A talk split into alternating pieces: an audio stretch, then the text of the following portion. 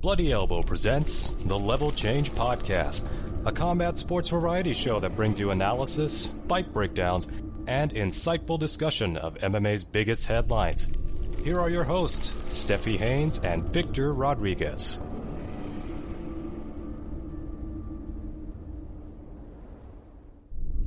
Welcome back, and thank you for listening to episode 214 of the Level Change Podcast. I'm Stephie Haynes, and I'm joined, as always, by my amazing co host, Victor Rodriguez. And today we'll be discussing formal complaints lodged against MMA judge Doug Crosby. Dana White changing his tune on fight fixing, and Sean Strickland telling it like it is. We'll also be previewing select fights from UFC Vegas 66. But first, I gotta know have you seen Donald Trump's NFTs yet? Holy shit. What a marketing genius. What a businessman. Launching NFTs, such a novel concept, in December of 2022 to fleece his last remaining. Yeah, if he'd done this a year ago around this time, I'm like, all right, you know what? why not? Everybody's doing it, sure. But now, really, now, like this is like this is like selling. He might as well be selling Iraqi dinar. You know what I mean? He might. This is like several uh, grift cycles ago at this point. And I, I don't know what exactly he thinks is, but yeah, he does. I'll grant him that uh, he is much like a lot of people in these spaces. Uh, somebody that has enough pull and enough sway to make some scratch out of it. So sure, why not? I mean, we still have the crypto.com partnership with the UFC.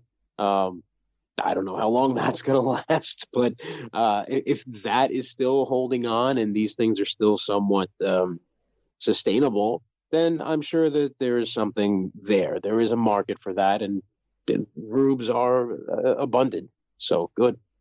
Does it shock you a little bit that no one from our mainstream media, our mainstream MMA media. And by mainstream, I mean the bigger sites, the more prominent journalists have not asked Dana a single question about crypto. Well, no, because that'll be the last time they get to ask any question. I mean, that's the same like anything else yeah. with, with, with certain, you know, there's certain buttons you don't touch, and that's, that's one of them. I will definitely say this. I spoke with a prominent journalist recently, within the last month, that basically told me that Dana will completely shut down, will not answer you, and will basically shun you for weeks, months, and maybe permanently if you continue along a question track that he does not like. And mm-hmm. I am just stunned by that. I mean, to actually have one of the more prominent ones tell me that, physically say it.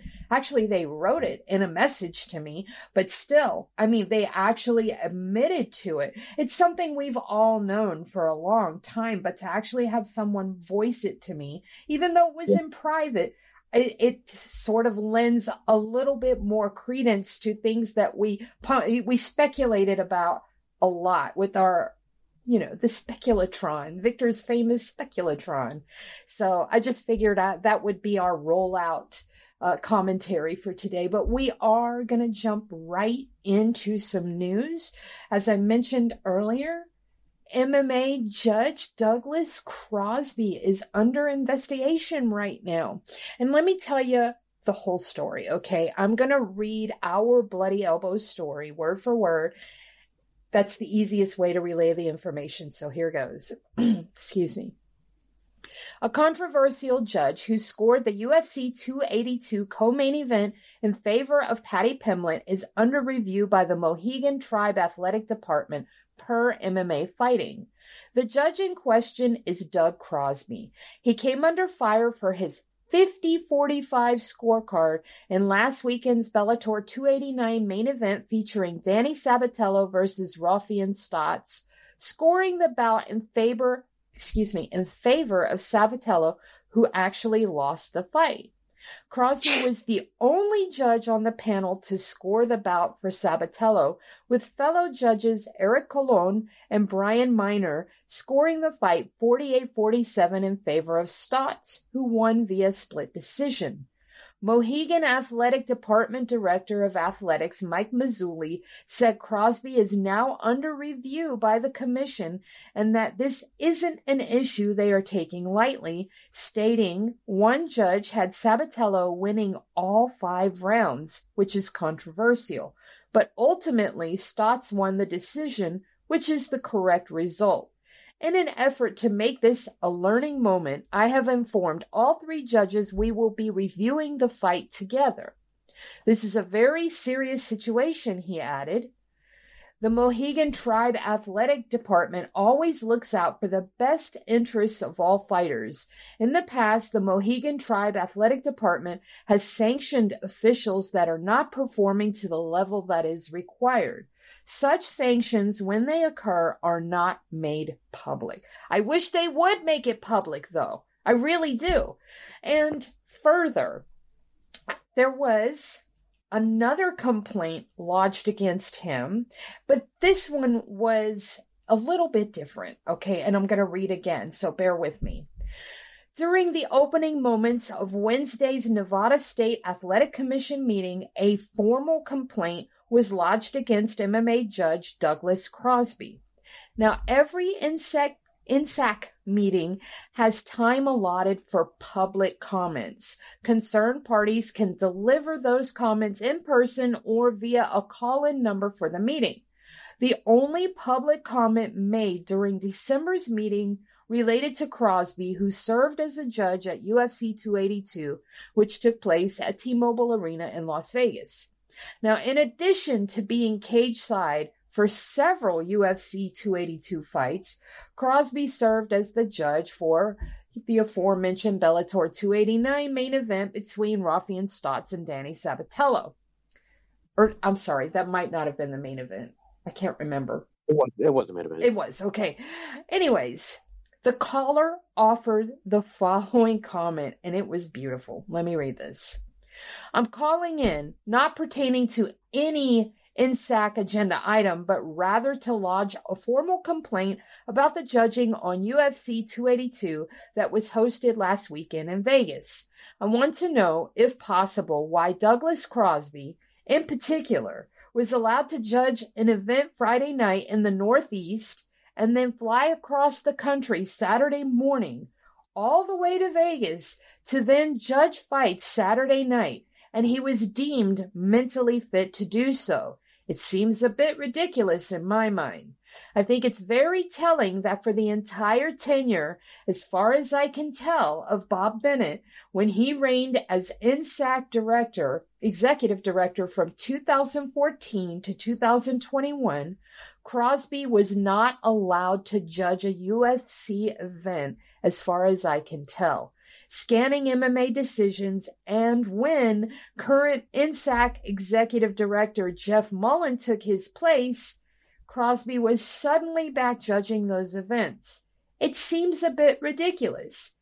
Crosby demonstrated criminal incompetence, in my opinion, judging that event over the weekend, and I don't understand why it was allowed to happen again. End quote. We have an official complaint from from Mohegan tribe.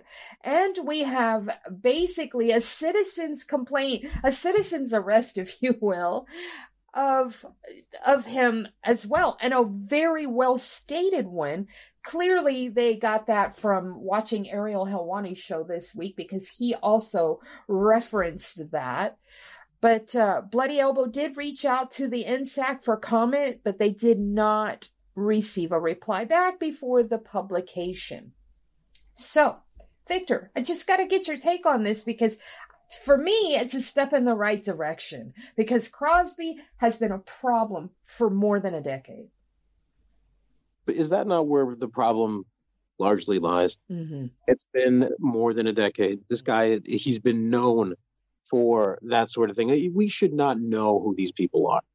We should not, ideally, have these people with a reputation that it's like you know every time you hear that Douglas Crosby is refer is not refereeing is judging a fight, you hear you don't see it you hear the eye rolling, you know you you you have an idea that it's like oh it's going to be a problem much like we do with some of the referees you know like Dan Miragliotta is in there is like well she's going to trip on somebody's hand or you know somebody's going to go to Valhalla.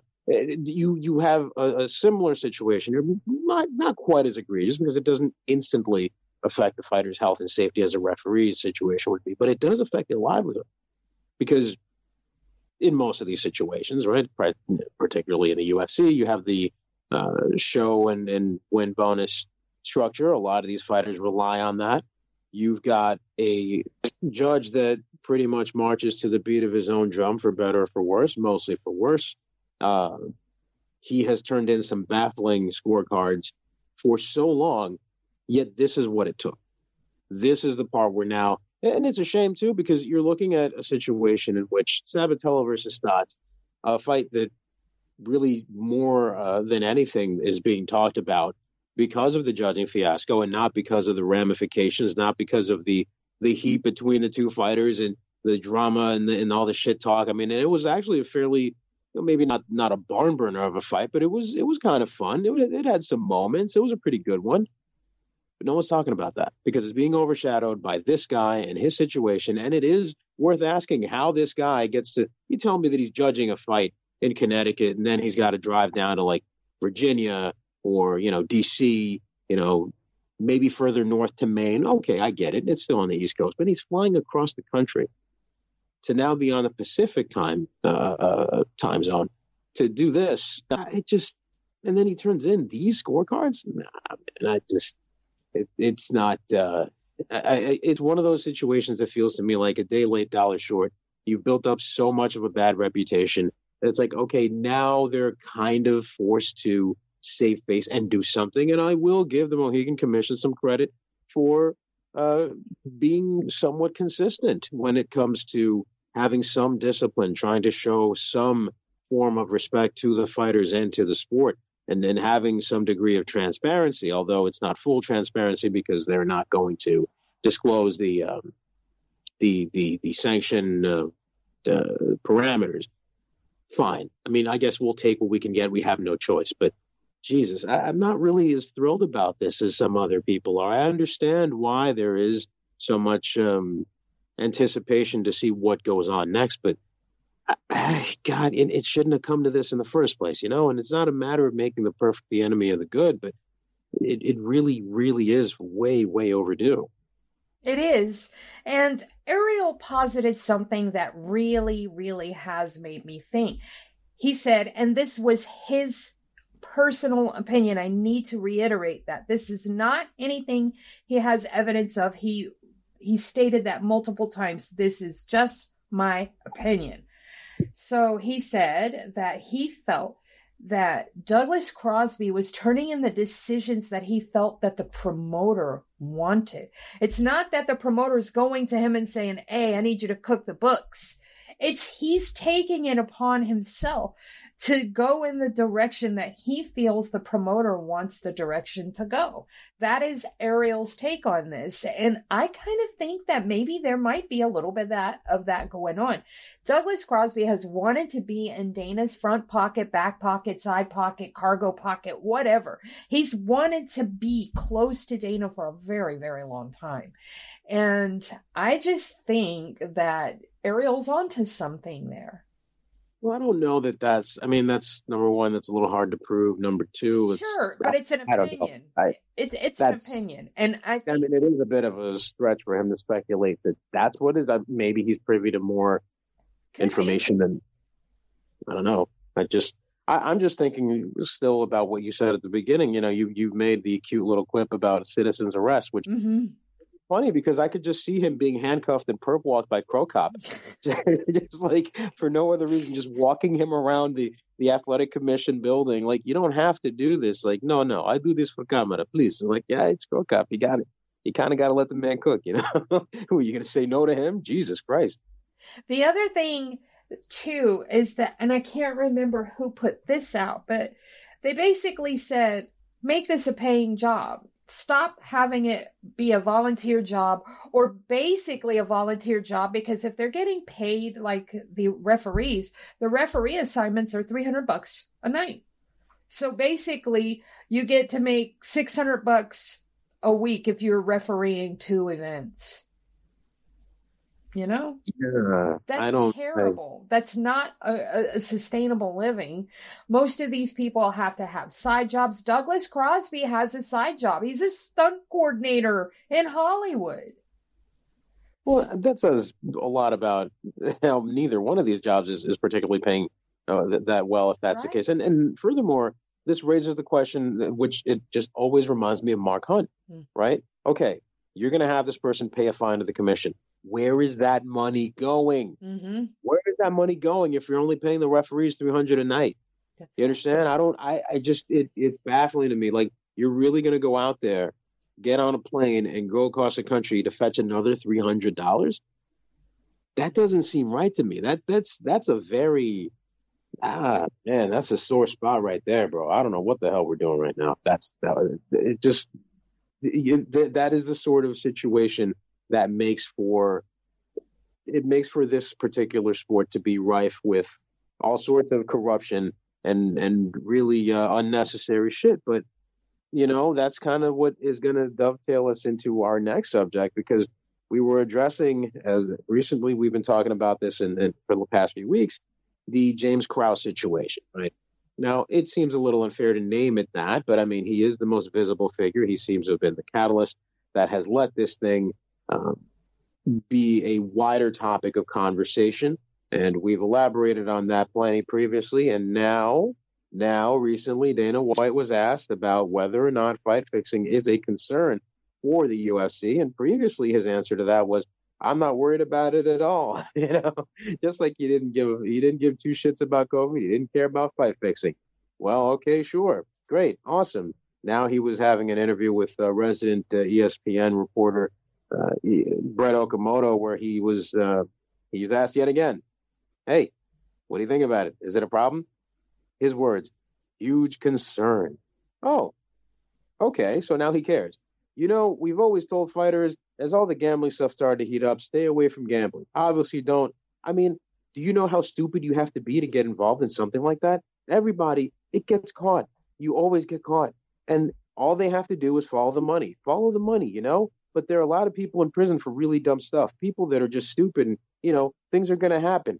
And if this is all true and this investigation ends up that this really happened and people are going to prison, people aren't going to go to jail. People are going to go to prison. And hopefully everybody else is watching and taking notes. That is to this date the most Donald Trump type speech I have ever heard come out of that man's mouth. I mean, you really you could have swapped out the voices. If all this is true and the investigation is like you you you could envision him saying that.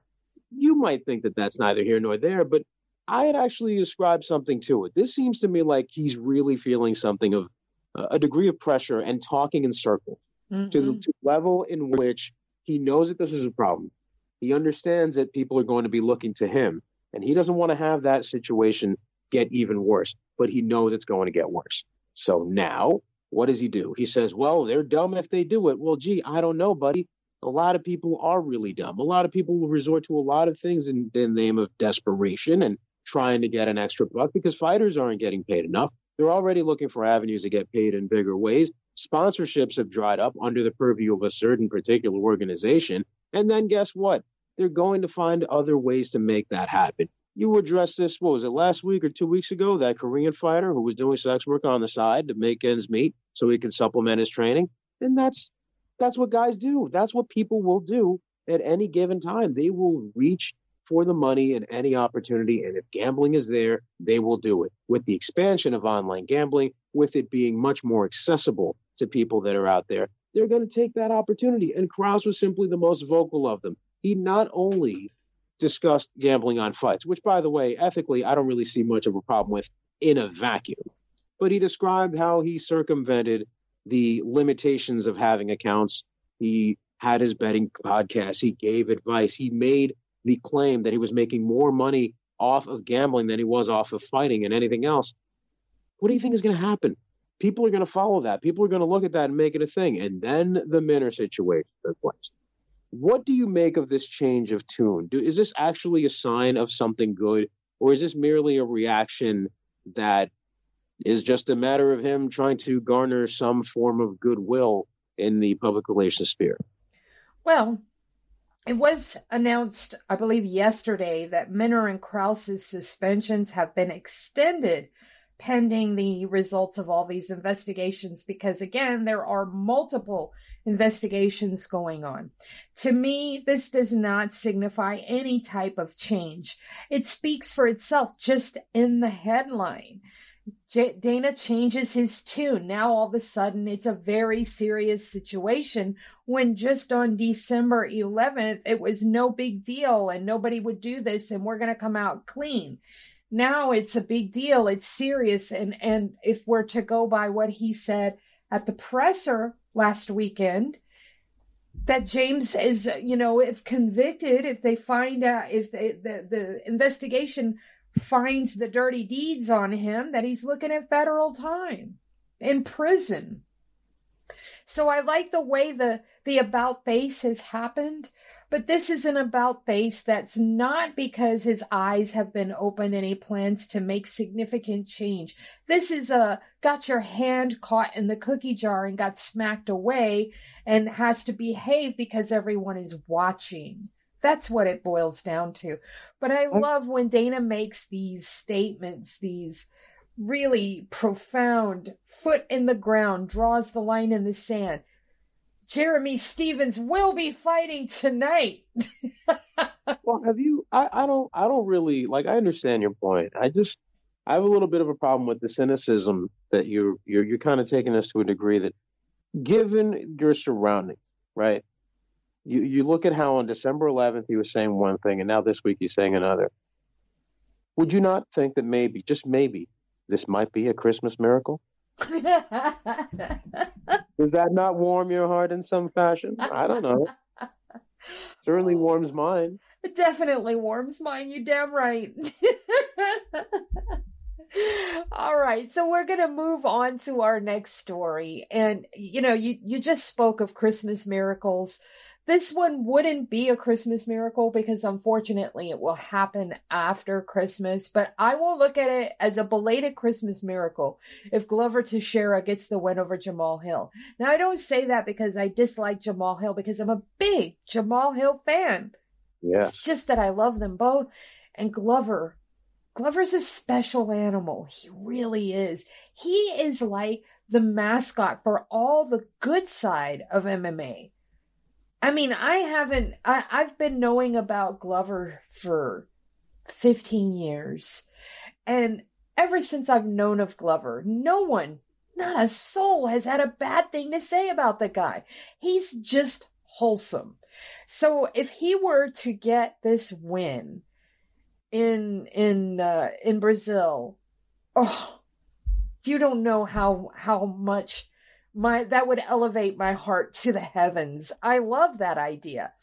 So, the story here is that he once flirted with retirement as the champion when he had the belt. He was flirting with retirement. And he said that on this week's episode of uh, MMA Fighting Podcast. Uh, I hope I'm saying this right. Trocacao Franca?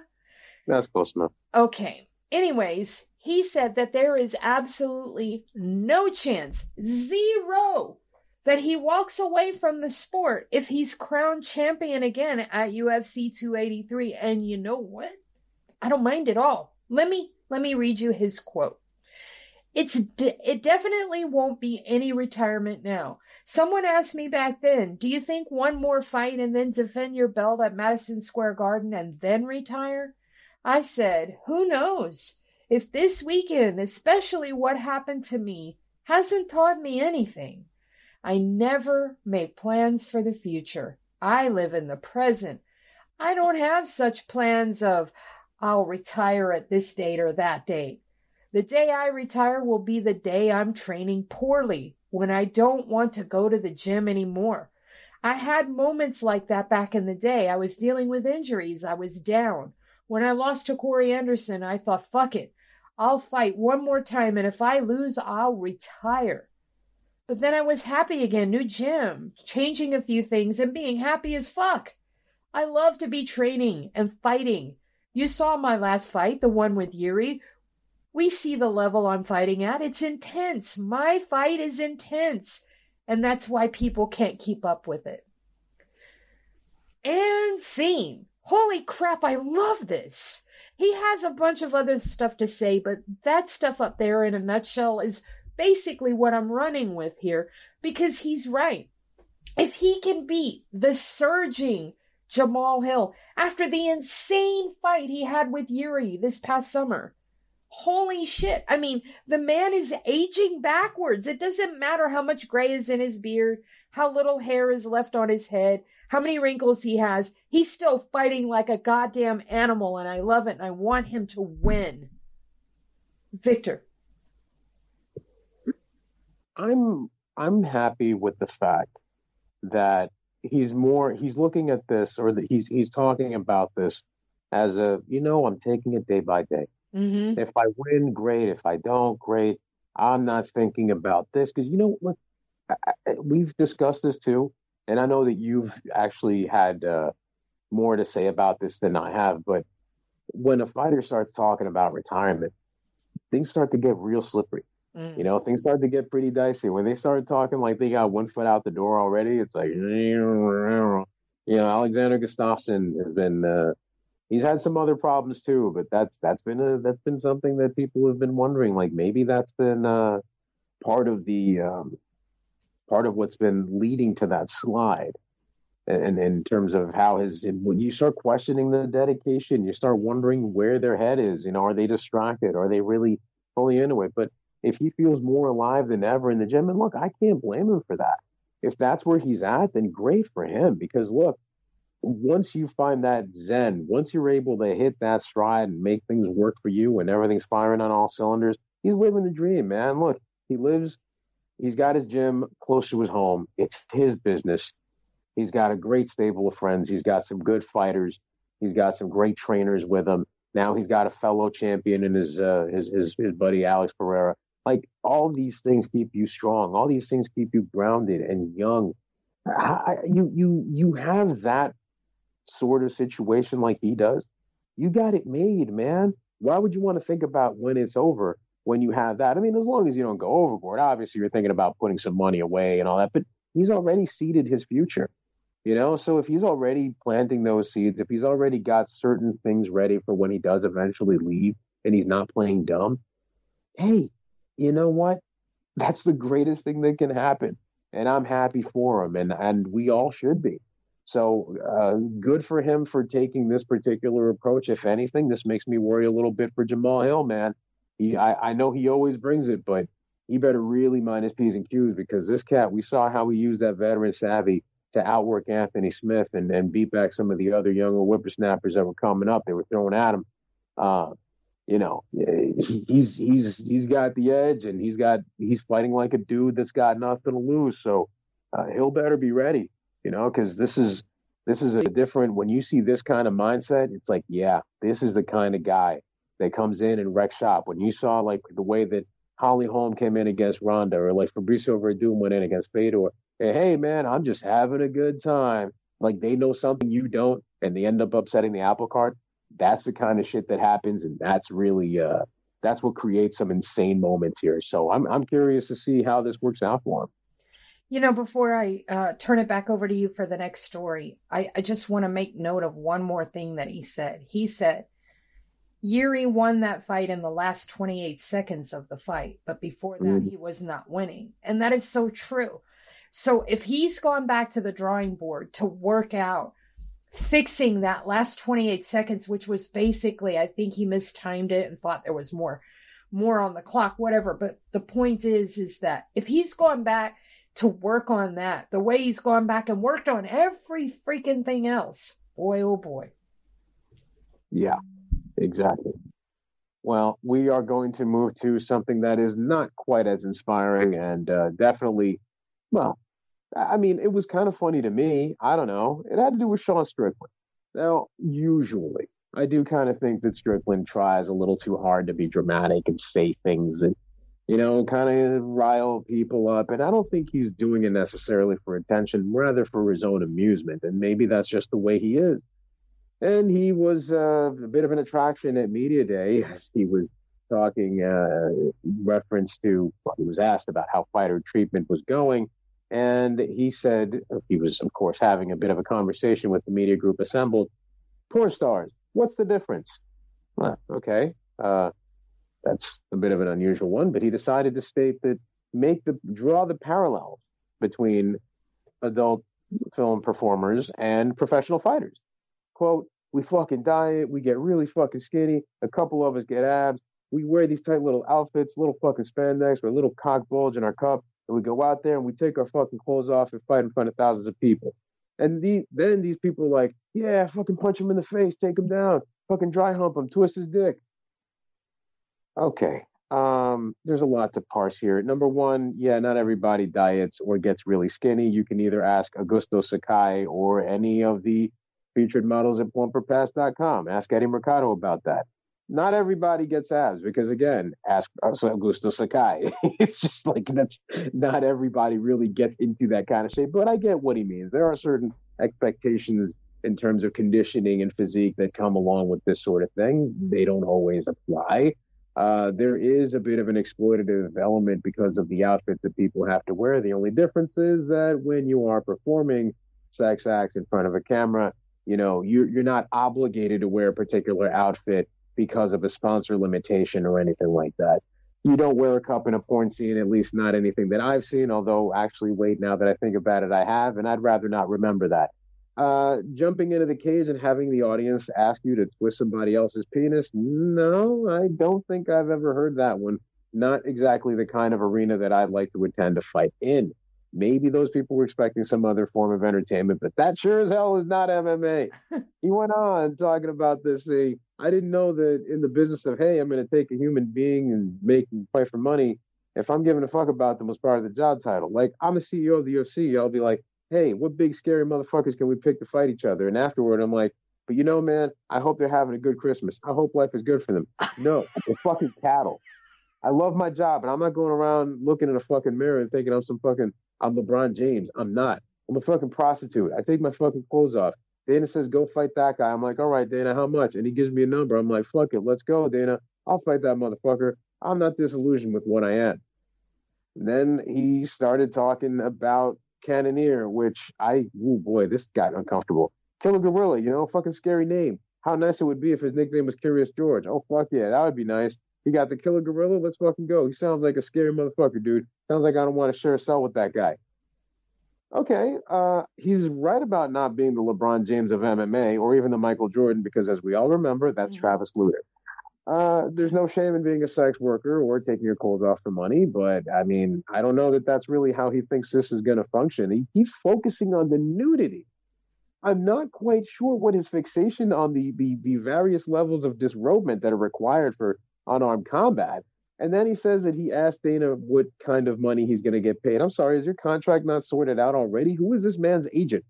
Who is doing this man's business deals? How does this function? at least he knows that he should be concerned about the violence that Jared Cannonier should bring.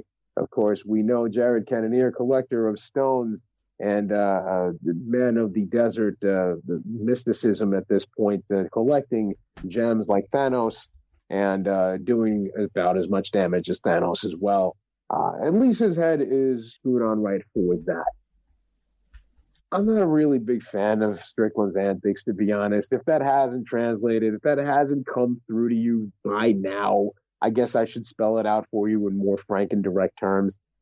But he kind of almost got to the point. Just like when you almost get it, when you're almost so close to realizing how badly exploited you are. And yet, and yet, there's no call for action. There's no claims to uh, have anything change. There's no nothing, nothing on that front whatsoever. Simply a matter of how this personally affects him because he's embarrassed that he's got to show his belly button to millions while he beats the living crap out of people. Eh, I mean, I don't know. I mean, not like I was expecting this guy to read uh, Karl Marx or anything, but he kind of came close again, man. I mean, look, what did you make of this whole weird and dizzying diatribe that he went on? This weird obsession with the cock bulge, you know, just saying the wildest shit to shock and awe whoever happens to be standing in front of him. and then probably he sits back and cackles like a 12 year old. I am frequently in that same boat of trying to shock people with something, but for me, it's it's fart humor. I, I'm, I'm big on fart humor. I love that. But uh, anyways, he clearly has this fixation with sex and nudity and violence. Somehow they're all inexplicably intertwined. But I also think that Sean Strickland is very performative. He is an attention whore, but he was never like this back in the day. He was not this outgoing and and just brutally honest or whatever you want to call this. I think a lot of it is performative simply so that he could keep his name up in lights so that he's getting better fights, better contracts, etc. He is trying to do what Dana has told them all to do and drum up interest around every time you see his name. Now, he did almost get it right. If he had worded it better, he would have had it right because the, there isn't a better comparison, really. Can you think of one? I mean, not quite. He is pretty much in his own lane. I, mean, there's there's we've had a lot of uh, a lot of people that are you know attention seekers and stuff that have said pretty inflammatory things, but this guy's you know he, he's very much a true believer in in some of the stuff. But yeah, I don't know. I just feel like his comparison to to sex workers is kind of on point, wouldn't you say?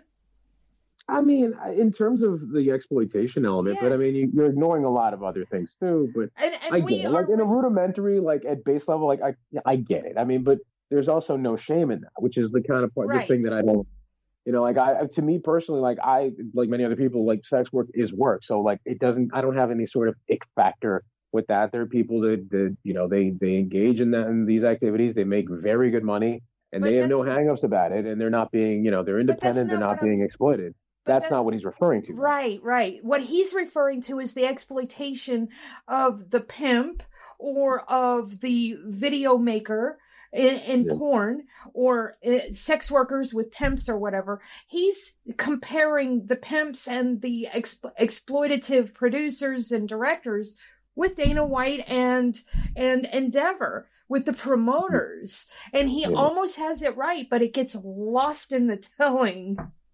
Yeah.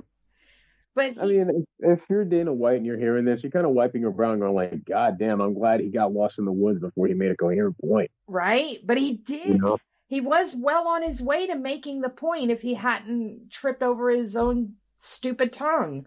You know, I mean, he is often his own worst enemy. Yeah, I yeah, they're, they're, you're not fixing a guy like this. They just he's just this is who he is now. And he has a girlfriend now. Oh, that's not yeah, she's cute too. She sort of reminds me of Celine Dion, tall, thin, got the long flowing hair, and wears dresses that looks like she's going to perform a solo for, in front of Vegas. I don't know, uh, oh, but wow. yeah, uh, he's posted several pictures. He's clearly enamored of her. Anyways, we must move on. We're going to get into UFC Vegas 66, but first, our weekly picks recap. Victor, again, for the third time in a month, you came in first. You have pulled yourself. Now, if if the we were picking like entire cards, you might have actually been able to pull out even with us or even slingshot into the lead but because we're only picking five or six fights at a time you're you're incrementally catching up but at one time you were 15 behind and right now you're only 10 behind so okay. that is a good thing now let me let me go back and read our picks mookie picked quarantillo and then he picked Bryce Mitchell. Obviously, that one was wrong. He picked Darren Till. That one was wrong. He picked Alex Morono, that was wrong. He did. Hey, pick... that was that was going great for him though. It really was. And you were talking about guys that didn't have abs. Alex Morono, perfect example. Um, he did pick Paddy, but he did pick Ankalaev, and we all know how that went. Now, Victor, you were first. I came in second. I picked Billy Quarantillo. I picked DDP, Diamond Dricus Du Plessis. Oh, wow. Uh, and I did pick Paddy Pimblett, but my wrong picks were Bryce Mitchell, Alex Morono, and Ankalaev. Now, Victor, you went for one and one. And You I picked- wanted to pick Hernandez. I, I'm sorry. I wanted I wanted to pick Quarantillo. Yeah, I really did, and I, I didn't. I know. But you did pick Ilia Topuria. And boy, boy, Ilia Topuria, you are on my radar, young man. I have you pegged for a future champ. Future title challenger at minimum. at minimum. Victor also picked Diamond Dricus Du Plessis, and I I dubbed him that myself. I don't care if you like it or not. He's DDP. That means he has to have the diamond in his name. All right, That's you right. did pick Ponzinibbio.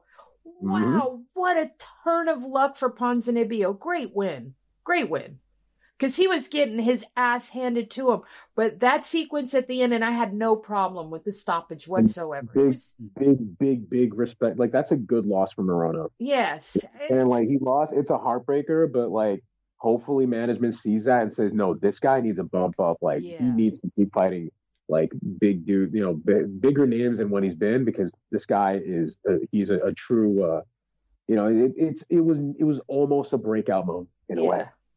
Yeah. Uh, you did get Paddy right, and you were close. Unfortunately, You were close with Blachowicz too. You were very. Yeah, I mean, I was kind of giving Ankalaev the last, at least I last. had listen. I ge- I did have it 48-47 for Ankalaev, but that first round being the swing round, a lot of people had it for Blachowicz, and that would have given him the win. So I have not gone back and watched that particular fight a second time. I have not, and I don't know if I want to because I'm afraid I'm going to find out that Ankalaev won again, and I really wanted Blachowicz to win. I you really know what, do. though? I'll tell you what, and I'm going to shift it back to the Paddy thing. Uh, he better, you better, like, he, he's got work to do. People keep calling him a prospect. He's been fighting for 10 years. Yeah. He's 28 years old. He has not changed a lot of what he does. He swings wildly, like from way far outside of his body. Chin He does, in the he air. does not. He does not keep his right hand up. Jared Nope. Gordon kept finding a home for that left hand often and early. He's talking. He was talking all that shit with Topuria at the presser. Man, listen, Paddy was the face of this pay per view. He was talked more about than Blachowicz, more so than Ankalaev. He was the face of all these embeddeds. He was on at least three or four of the thumbnails. He was the focus of so much of this. He had his own house in Vegas that he was, I guess, renting out for the week. And yet, and yet, he's going to be eclipsed by Topuria. This man's shelf life is not good. And he's got a lot of work to do. I don't think he's going to be able to do it in short order. He keep they keep talking about this guy like he's you know Raul Rosas who's who's just turned 18. He's not. And uh, I, you know I I don't. I, this is why I kept picking against him at first. I'm like he's going to run into an, an obstacle he's not going to be able to jump over. And he barely scraped by this one. He did not deserve that decision. Much respect to Jared Gordon. They're not going to overturn it, but I also hope that management looks at him and says, "Yeah, this kid, you know, treat him as as as as someone that won a fight because you know, holy shit." But they're not because Dana went right out in the po- post fight presser and said that Jared had a lame brain, stupid ass idea to coast in the third round.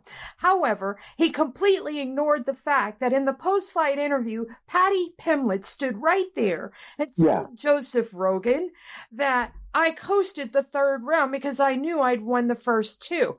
Ah, You know what? gonna, Pardon me for saying this, but fuck you, Dana White. You're not going to let a pesky little thing like reality get in the way. Come on. Yeah. I mean, Oh. it really bothered me. But I will say this I don't have tons of nice things to say about Rogan lately because he's changed so much from when I used to regularly interview him all the time. Yeah. But I will give him credit where it's due. He did some things that were on the money. First, when they announced the decision and he rolled his eyes all the way back into his head, I thought his eyes had wheels on them. It was perfect.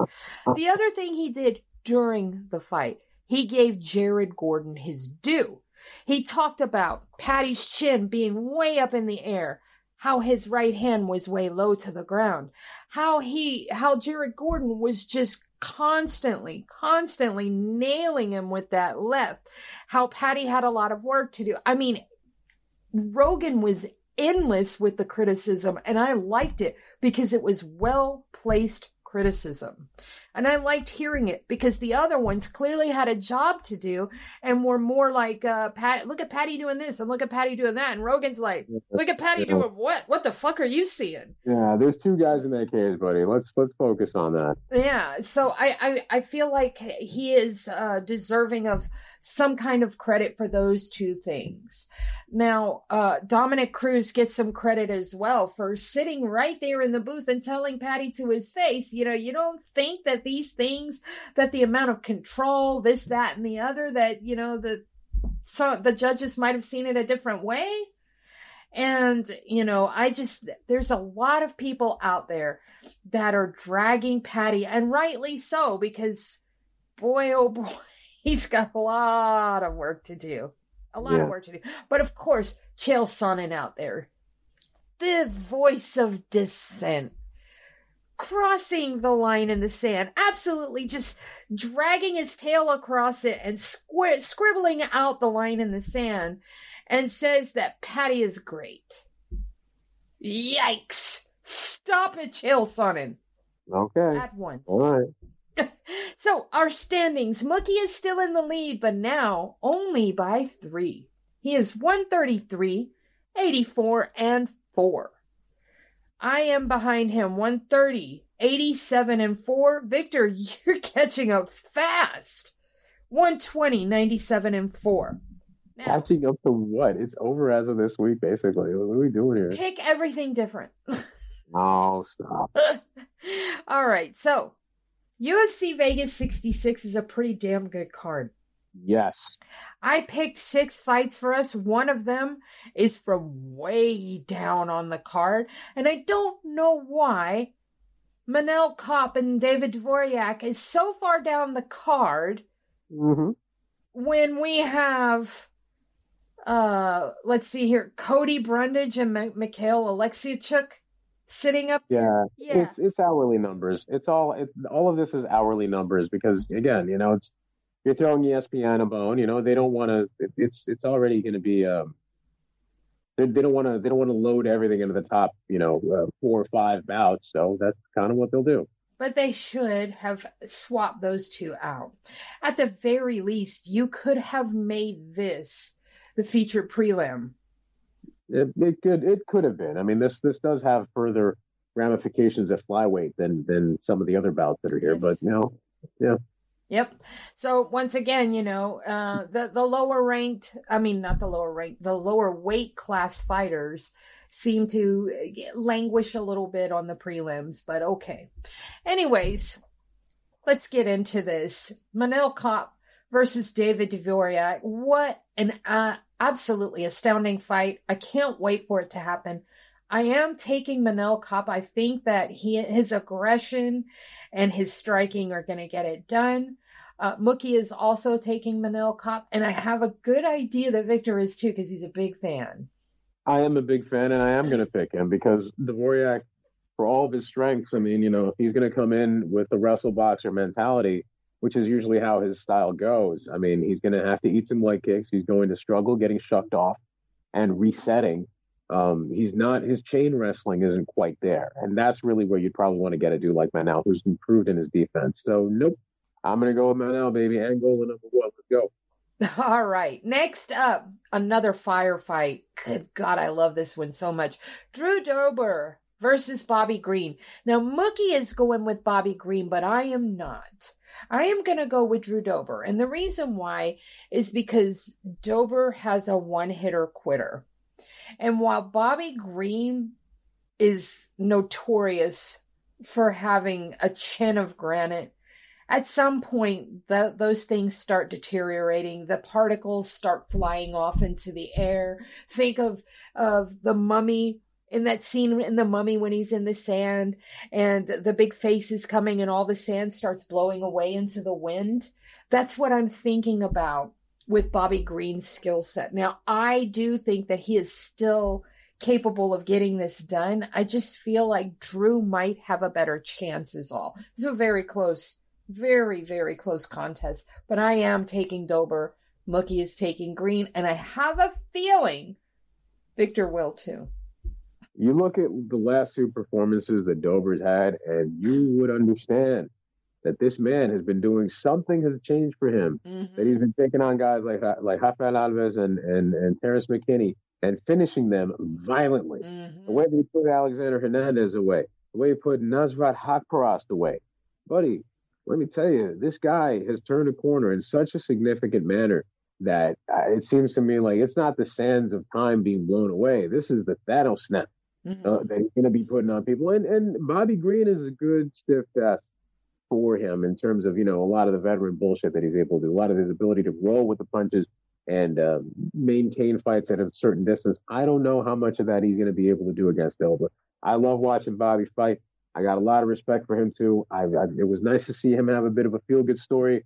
And he when he took a bite at the apple there against Makhachev and whatnot, but I this this is a different challenge, man. I don't see him passing it. I'm going to go with Anthony Drew All right, all right. So next up, Alex Caceres versus Julian Erosa. This is a good fight. It's not a ranked fight. If it is, it might be at the very, very bottom, but I think they're right outside the rankings. But it's still a very good fight. It's going to be action packed, but I got to take Julian Erosa here. I just think that he has, to quote Victor, turned a corner in the past year and a half, two years. And, you know, how many times is this? This is like his third stint in the UFC, right? Uh, it's at least a second. Yeah, it's either second or third, but he's really come a long way and he is tough as nails, tough as old shoe leather. And I just don't know if Alex Caceres is going to be able to overcome this ferocious beast that is beating down everybody's door right now. I don't know. I just I got a feeling Julian Erosa takes it. Mookie is also taking Julian Erosa. Yeah, I mean, I guess I'm going to have to go with him too because Alex, he's really good at snatching victory from the jaws of defeat, but I kind of think that this dude runs a different pace. Yeah. You know, I, I don't, I, I don't, I, I, I'd love to give him more of a chance. I, I mean, he can still win it, but uh, it's not looking too great. So I'm just going to go with my gut here. All right. Next up, at 125 pounds, Ooh. this is such a good fight. Alessandro Costa versus Amir Albazi. Now, while this is a good fight, I feel that Amir Albazi is a step above and beyond Alessandro Costa. Now, I could be mistaken, and I frequently am, but I can't pick against Amir Albazi, and Mookie is also taking him. Victor? My thing is Acosta's grappling is much more multi-directional. It's a it's a bit more varied. It's a bit more complete. Whereas Albazi's striking has different layers, and I feel like that's probably going to take him places that uh, perhaps Costa and, and look, Costa has has turned in some extraordinary work. Both of these guys have had some sensational finishes outside of the UFC, and uh, against not bad opposition, I should note. You know, they've been fighting some pretty tough dudes for the majority of their careers, but um, yeesh, I I, I want to go with Costa, and I know it sounds like I'm hedging my bets when I say this stuff, but I'm not. It's like this is this is a really tough one to really to to, to pick based on the strengths that they both have and, and based on their resumes and their strength of schedule. I think Albazi probably has enough to gut it out. Although this is one of those things where if they fought each other five times, like maybe Costa comes out on top. But I think Albazi probably has um, the requisite defense to to handle what Costa brings, and that's probably going to give him an edge. All right. So you're taking Albazi, correct? Albazi, yeah. All right. Albazi. Next up, get to the co-main event. Arman Tsarukyan taking on Damir Ismagulov. Another good fight. But I got to go Arman Tsarukyan, and I believe Mookie as well. I just think he's a lot more dynamic and a and he's an opportunist. A little bit more so than Damir Ismagulov. I think I feel like Damir Ismagulov is perfectly fine letting things come to him. And I don't know if that's going to work here. I don't know if you want to just let this come to you. I think you might want to take it to him a little, and I don't know if he's going to do that. Uh, how how do you see this? Ismagulov reminds me a bit of Gleison Tibau.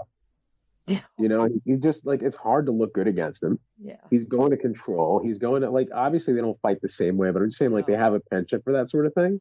Um, and Tsarukyan is somebody who's got, you know, if if you're just going to be a lot more passive, he's going to be able to dish out that volume. Mm. He's going to be able to work his wrestling as well. Um, he he doesn't have too many gaps in his in his game, and he's still evolving. He's still getting better. He's still looking good. And when your only losses in the UFC up until now have been against the current champion Makhachev and a potential future contender in Gamrot, uh, you know, and that was a tight, very, Mhm. very, very Yeah. close fight.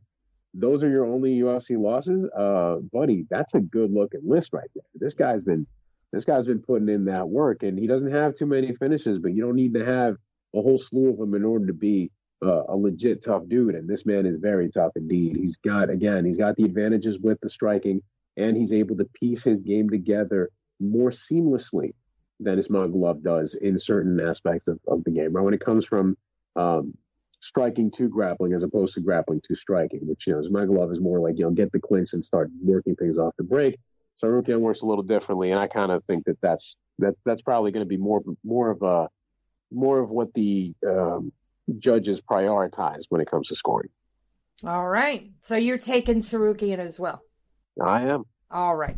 Now we get to the main event. Jared Cannonier versus Sean Strickland. And boy, I feel like Cannonier is just going to snap him like a twig because Cannonier has the wrestling, but he has them hands.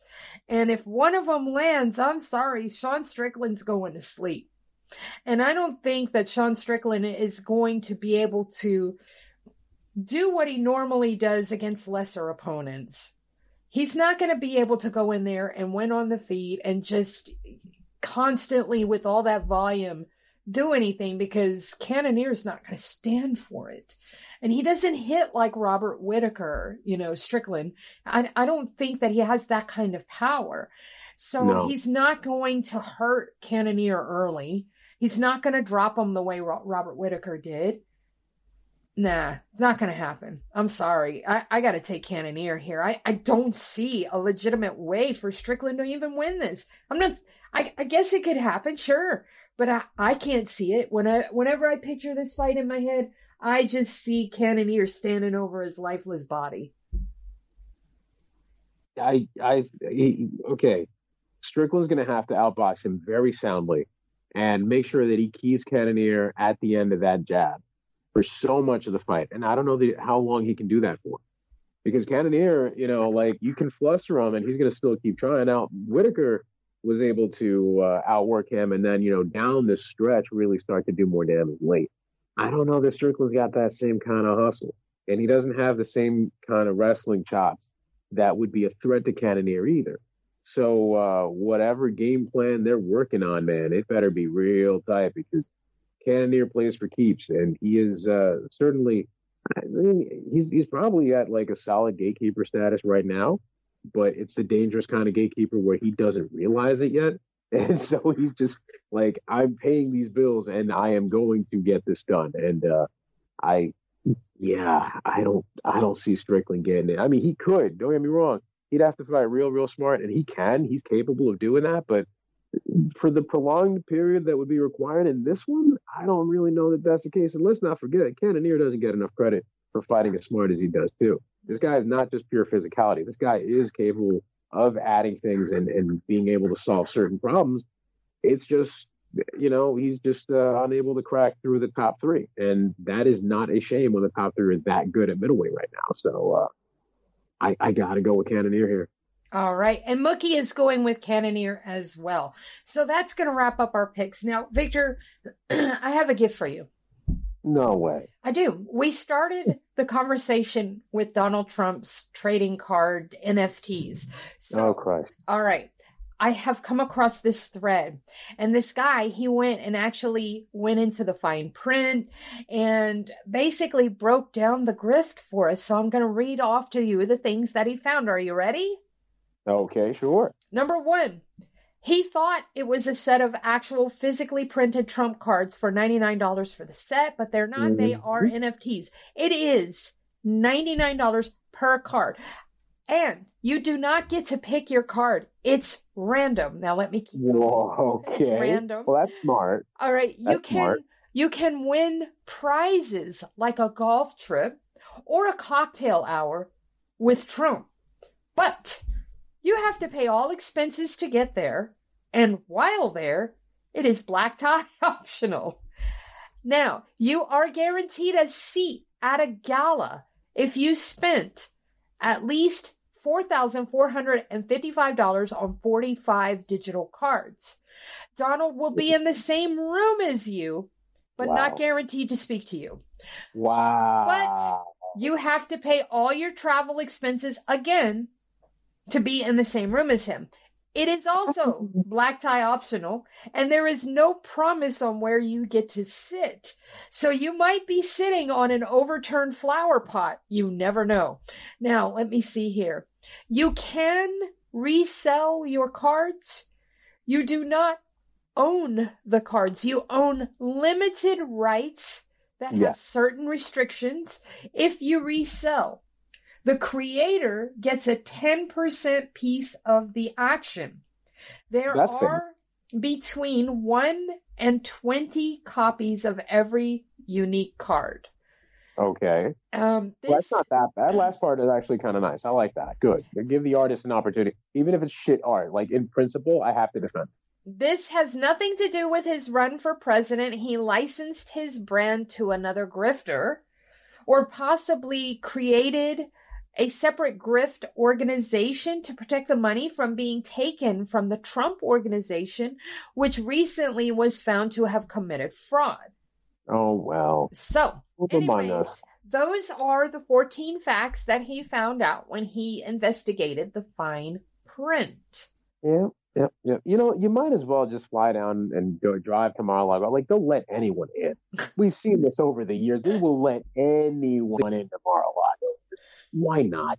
You, you're better off rolling the dice and spending that money there. And then the other 45 or, you know, we're or 4,000, whatever dollars it is, just, you know, go to strip clubs nearby or whatever. Go see some of them sex workers that uh, Strickland was talking about. I mean, I don't know. Do something more fun with your money.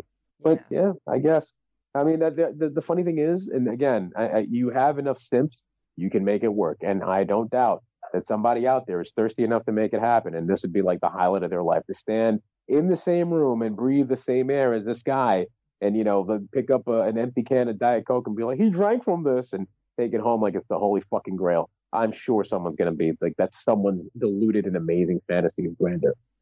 Also, in addition to my fuck you, Dana White, I'd also like to issue one last fuck you to DC for oh for doing Henry Cavill so goddamn dirty. I hate you all. I hope you all go bankrupt and have fleas biting you while you sleep in your balls every single night for the rest of your life. Wow. Wow. Wow. I thought you were talking about Cormier for a second. I'm like, okay, well, no, what do you do? No, DC Films. They yeah. told Henry Cavill to announce that he was returning as Superman, which he did. He then cited that you know the scheduling for the filming of the movies was going to um, conflict with the filming of The Witcher. So he decided after this upcoming season of The Witcher, the third season, that he won't go back. Right, right. So right. not only did I mean they just did him so wrong and they cost him another role. And he was so kind and respectful and graceful and classy with the statement that he put out today on his Instagram. Oh man, this dude. Uh, listen, you know, I, I know what it's like to be unemployed and be hard up for money. He can sleep on my couch. I, if that's what you're asking, there, you could have just said that at the beginning. If you said that, if I'll you actually did that, all right, I'm I'm gonna go ahead and ask for my birthday and my Christmas present all at once. Can I come to you? yeah, man, absolutely. I'll, I'll absolutely, take, man, chill, yeah. Yes, I will. Um, my husband might even want to come too because Henry's so pretty that all of us could probably, you know, just pass him around. I, I, hey, that's even that would be even way more awesome. Absolutely, I got cigars for him. Let him come on over. Oh, I'd be happy to have him than Henry Cavill. All right. So now that we have gone an entirely new path from MMA, we are going to wrap up the show. Do me a favor, follow this awesome guy on social media. I you... didn't even name any porn stars. I should have. Please don't. The only one I truly know is Jenna Haze.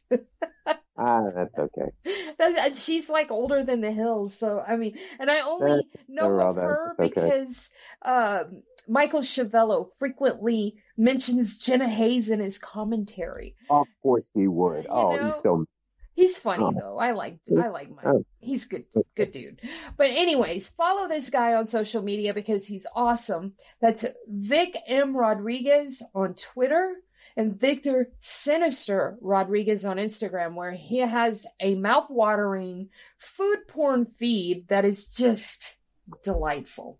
Now you can follow Mookie on Twitter at Mookie Alexander, and you can check his work out over at SB Nation's Field Goals website. Um, so if you're a Seattle Seahawks fan, get over there and visit with Mookie. Victor and I work for Bloody Elbow, so you can find our work there. The show at uh, on Twitter is at Level Change Pod, and on Facebook it's facebook.com slash Level Change Podcast. If you listen to the pre-recorded outro, you can check out where you can listen to this show and all the rest of Bloody Elbow's amazing lineup. So check us out. Leave us a comment, subscribe, do all that good shit. And until next time, please stay safe.